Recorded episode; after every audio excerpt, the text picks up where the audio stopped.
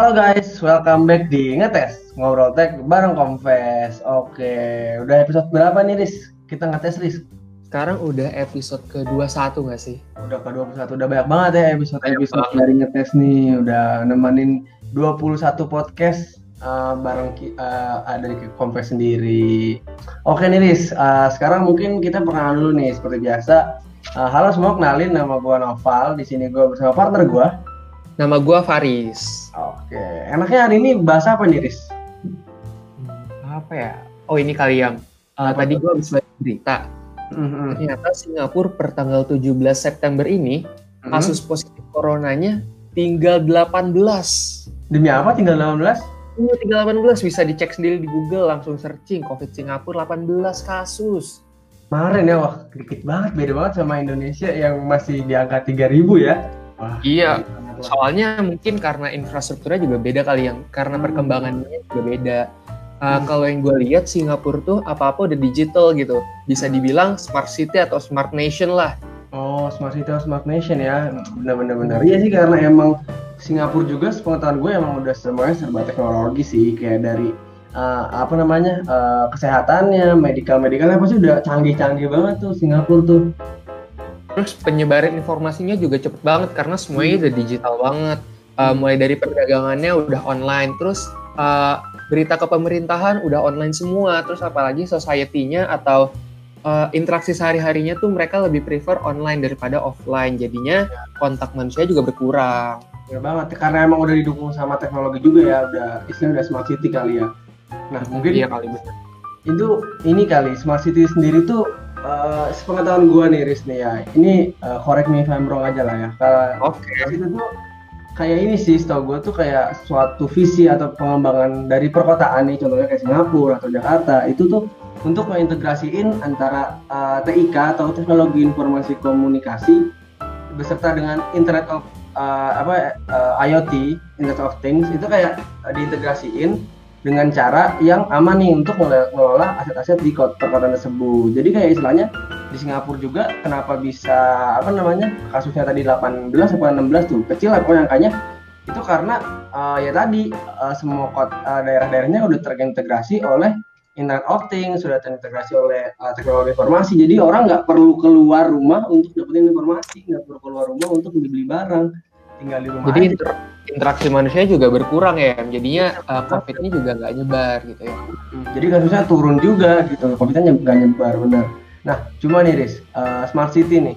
Menurut lu tuh apa aja sih uh, yang membuat suatu perkotaan atau apa aja sih kira-kira yang membuat Singapura ini tuh jadi smart city gitu?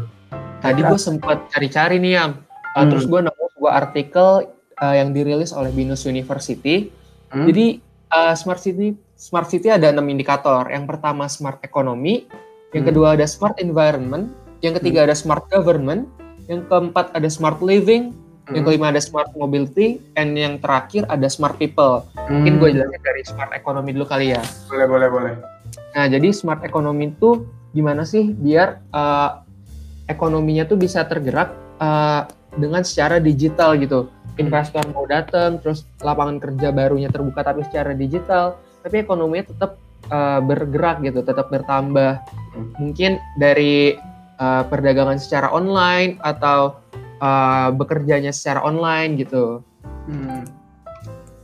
Terus yang kedua ada smart environment. Kira-kira menurut lo gambar smart environment kayak gimana sih? Hmm. Smart environment, environment kan nanti lingkungan ya. Berarti kayak gitu. mungkin lebih ke arah ini gak sih kayak manajemen sampah, pengelolaan air, habis itu kayak energi-energi pengolahan energi-energi alternatif yang ramah lingkungan juga. Jadi biar apa ya? Biar istilahnya lingkungan yang ditempati oleh masyarakat ini itu nyaman kayak gitu. Nah jadi kayak contohnya kayak pengurangan plastik bisa di uh, alokasiin ke uh, benda lain atau kayak dibuat jadi suatu hal lain dengan teknologi-teknologi yang udah ada. Kayak contohnya nanti ada mesin daur ulang atau apa yang bisa ngebuat sampah-sampah tadi itu jadi uh, lebih apa namanya uh, bisa hilang lah dengan cepat. Terus juga misalnya kayak water management kayak uh, apa pengolahan air bersih bisa dengan mesin-mesin uh, apa namanya kayak filtering air gitu-gitu kan jadi lebih uh, air lebih bersih dan bisa digunakan dengan baik.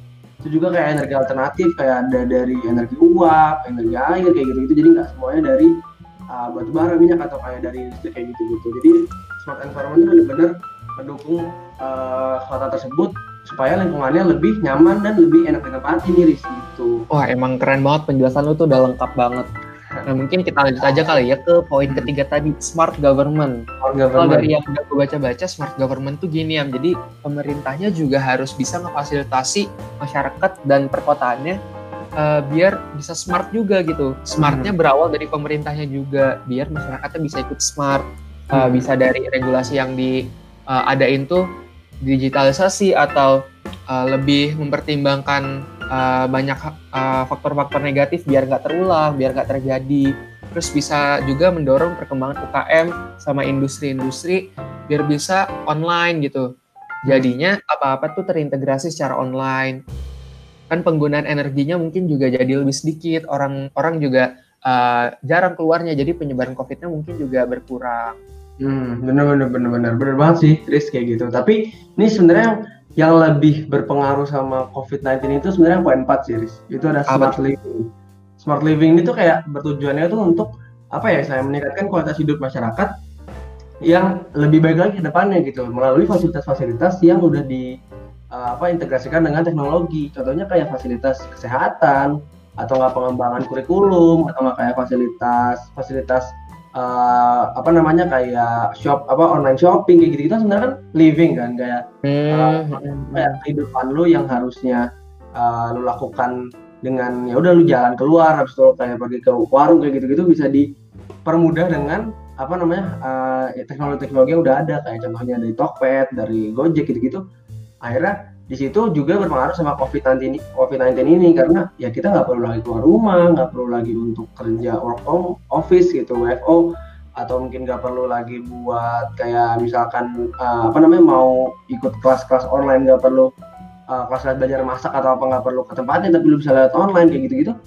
Dengan adanya smart living ini tuh jadi kayak lebih mudah dan emang bener-bener ngebantu sih COVID-19. Mungkin Singapura tadi bisa 18 kasus gara-gara smart living ini sih itu kayak jadi quality of life dari masyarakatnya juga meningkat gitu ya hmm, bener banget bener banget kayak gitu sih nah terus kalau ngomongin Jakarta nih kan tadi kita hmm. mention beberapa kali Jakarta pasti hmm. nggak hmm. lepas dari macet nih nah hmm. ini dia poin kelima ini smart mobility hmm. jadi uh, kita harus bisa manfaatin uh, fasilitas-fasilitas yang udah ada dari pemerintah seperti fasilitas umum mungkin kayak MRT atau LRT atau hmm. mungkin sekedar bus aja atau Transjakarta Hmm. Ini bisa meningkatkan uh, quality of life kita juga, terus bisa uh, menekan uh, karbon emisi emisi karbon juga sehingga lingkungannya lebih sehat.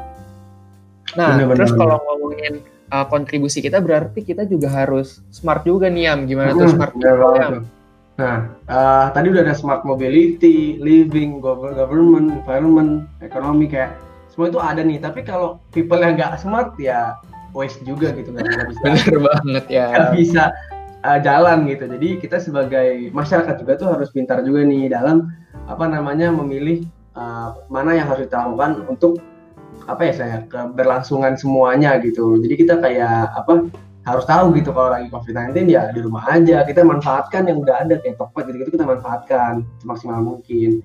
Uh, emang sih di, cukup dilema sih dengan hal tersebut kayak uh, PS contohnya gue ambil contoh PSBB Jakarta ya. Itu kan PSBB lagi tuh. Uh, uh, apa namanya? Ada uh, ya gue di satu sisi kayak ngerasa aduh kayaknya kasihan bagi orang-orang yang emang harus bekerja di luar yang harus uh, apa namanya melakukan pekerjaan tuh kayak kasihan. Tapi juga itu kita PSBB itu ada positifnya juga untuk biar menurunkan kasus juga. Jadi kayak emang agak dilema sih. Tapi uh, eh, gue yakin sih orang-orang Indonesia ini pasti udah tahu lah mana yang harus dilakukan untuk apa namanya uh, ke apa ya bahasa kebahagiaan bukan kebahagiaan apa ya Riz? Kayak ke keselamatan. uh, keselamatan lah. Kayak uh, untuk semuanya itu bisa ngerasa lebih baik lagi. Jadi smart people ini bener-bener nggak kunci dari smart city itu sendiri. Smart tadi yang udah gue sebutin lima uh, apa namanya lima poin udah terlakukan uh, terrealisasi tapi smartnya people yang nggak smart ya smart aja gitu. Buat apa gitu ya? Nah, kayak gitu sih Riz. Eh iya nah. tadi gue juga uh, ngomongin Jakarta. Hmm. emang di Jakarta udah smart uh, ya hmm, di Jakarta sendiri itu dari link yang gue baca dari uh, smartcity.jakarta.go.id itu smart, uh, Jakarta emang lagi uh, mencoba untuk transisi ke smart city nih. Udah ada beberapa hal yang emang mendukung Jakarta sebagai smart city. Kayak contohnya udah ada aplikasi busway yang bisa gue sebut itu namanya Trafi. Itu jujur gue pengguna aplikasi itu dan gue cukup oh. merasa membantu. Jadi Trafi itu kayak nge-track busway lu tuh dari mana ke mana, jam berapa jalannya kayak gitu-gitu. Terus juga ada Notflux juga salah satu perusahaan Indonesia yang ngebantu untuk uh, masalah kayak AI tilang online kayak gitu gitulah pokoknya yang semuanya udah bersama uh, teknologi-teknologi dan emang Jakarta sekarang lagi pengen uh, menuju ke smart city nih kayak gitu keren banget ya ini gue buka websitenya partnernya juga bagus-bagus mulai dari Tokopedia itu relawan Notflux uh, Zomato Ragunan Zoo terus yang tadi hmm. lu bilang ada Trafi terus ada GoFood juga terus ada Info Pangan Jakarta Waze hmm. eh Jakarta sama Clue keren hmm. juga ini websitenya hmm. jadi uh, emang uh, bener banget nih. Jadi kayak Jakarta emang seharusnya emang udah harus masih sih. Karena emang uh, penduduknya udah banyak juga dan emang udah istilahnya teknologi udah makin maju lah ke depannya. Dan dari partai-partai juga udah keren banget. Jadi sebentar lagi sih harusnya Jakarta udah smart city sih. Karena ya udah keren-keren banget lah kayak gitu. Tapi sebenarnya di Indonesia udah ada yang smart city loh Riz. Apa tuh? Nih, jadi di website kembali lagi ke website ya yang tadi artikel oleh website Binus itu mengatakan bahwa udah ada beberapa kota yang udah jadi smart city nih di Indonesia nih. Ada Surabaya, di mana Surabaya ini udah mengintegrasikan teknologi kayak e-health itu udah diada, di mana aplikasi-aplikasi pendaftaran di puskesmas atau rumah sakit itu melalui aplikasi tersebut gitu. Jadi udah nggak lewat pendaftaran secara manual, udah lewat otomatis lewat aplikasi kayak gitu. Terus juga ada e-kios, ini untuk mempermudah masyarakat untuk mengurus perizinan uh, penjualan kayak gitu. Jadi nggak harus izin langsung ke tempat atau apa bisa lewat internet. Terus juga ada solid waste transportation atau SWAT bisa disingkatnya. Itu manajemen pengangkutan sampah. Yang balik lagi ke uh, ini tadi apa namanya smart uh, environment.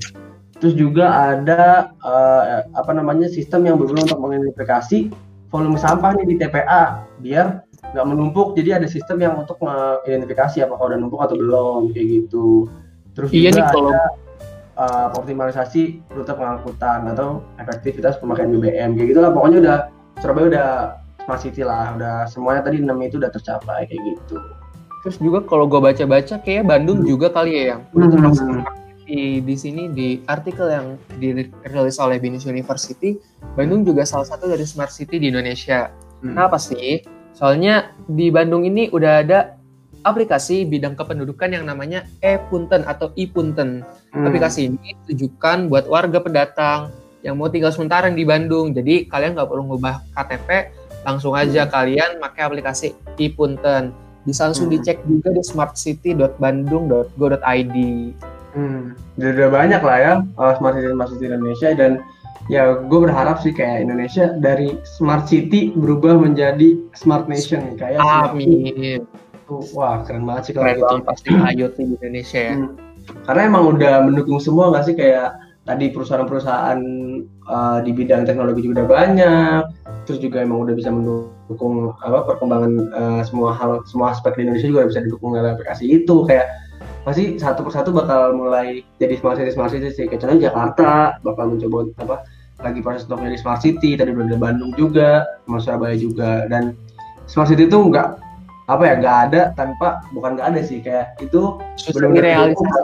uh, uh, sama uh, masyarakat-masyarakat yang emang juga udah mengerti juga nih tentang uh, smart city itu sendiri. Jadi uh, kayak gitu. Dan juga pengaruh teknologi juga tinggi banget nih Riz di smart city nih. Kayak contohnya di Singapura tuh bisa turun banget karena uh, apa namanya teknologi di bidang apa uh, kesehatannya udah tingkat banget. Dan itu yang ngebuat Singapura sekarang itu jadi uh, ranking satu uh, tahun 2020 nih kayak gitu. Ranking apa satu namanya? apanya tuh? Ranking satu Smart City Index Report. Uh, Jadi keren banget. Smart City-nya tuh Singapura uh, apa namanya uh, 2020 ranking satunya itu Singapura Smart City Index Report. Ranking duanya Helsinki Helsinki di Finland. Setelah gue lihat kasus coronanya juga dia 18 apa kalau salah 18 gue kayak wah keren banget. Keren banget. Di Switzerland kasus terakhirnya per tanggal 26 uh, bulan 7 uh, itu 110 cukup kecil nggak sih kayak bisa sampai ke apa namanya bisa sekecil itu? Jadi emang city ini benar-benar ngebantu banget sih di masa covid-19 ini. Emang nggak bisa kita pungkirin sih emang teknologi itu ngebantu kita banget ya.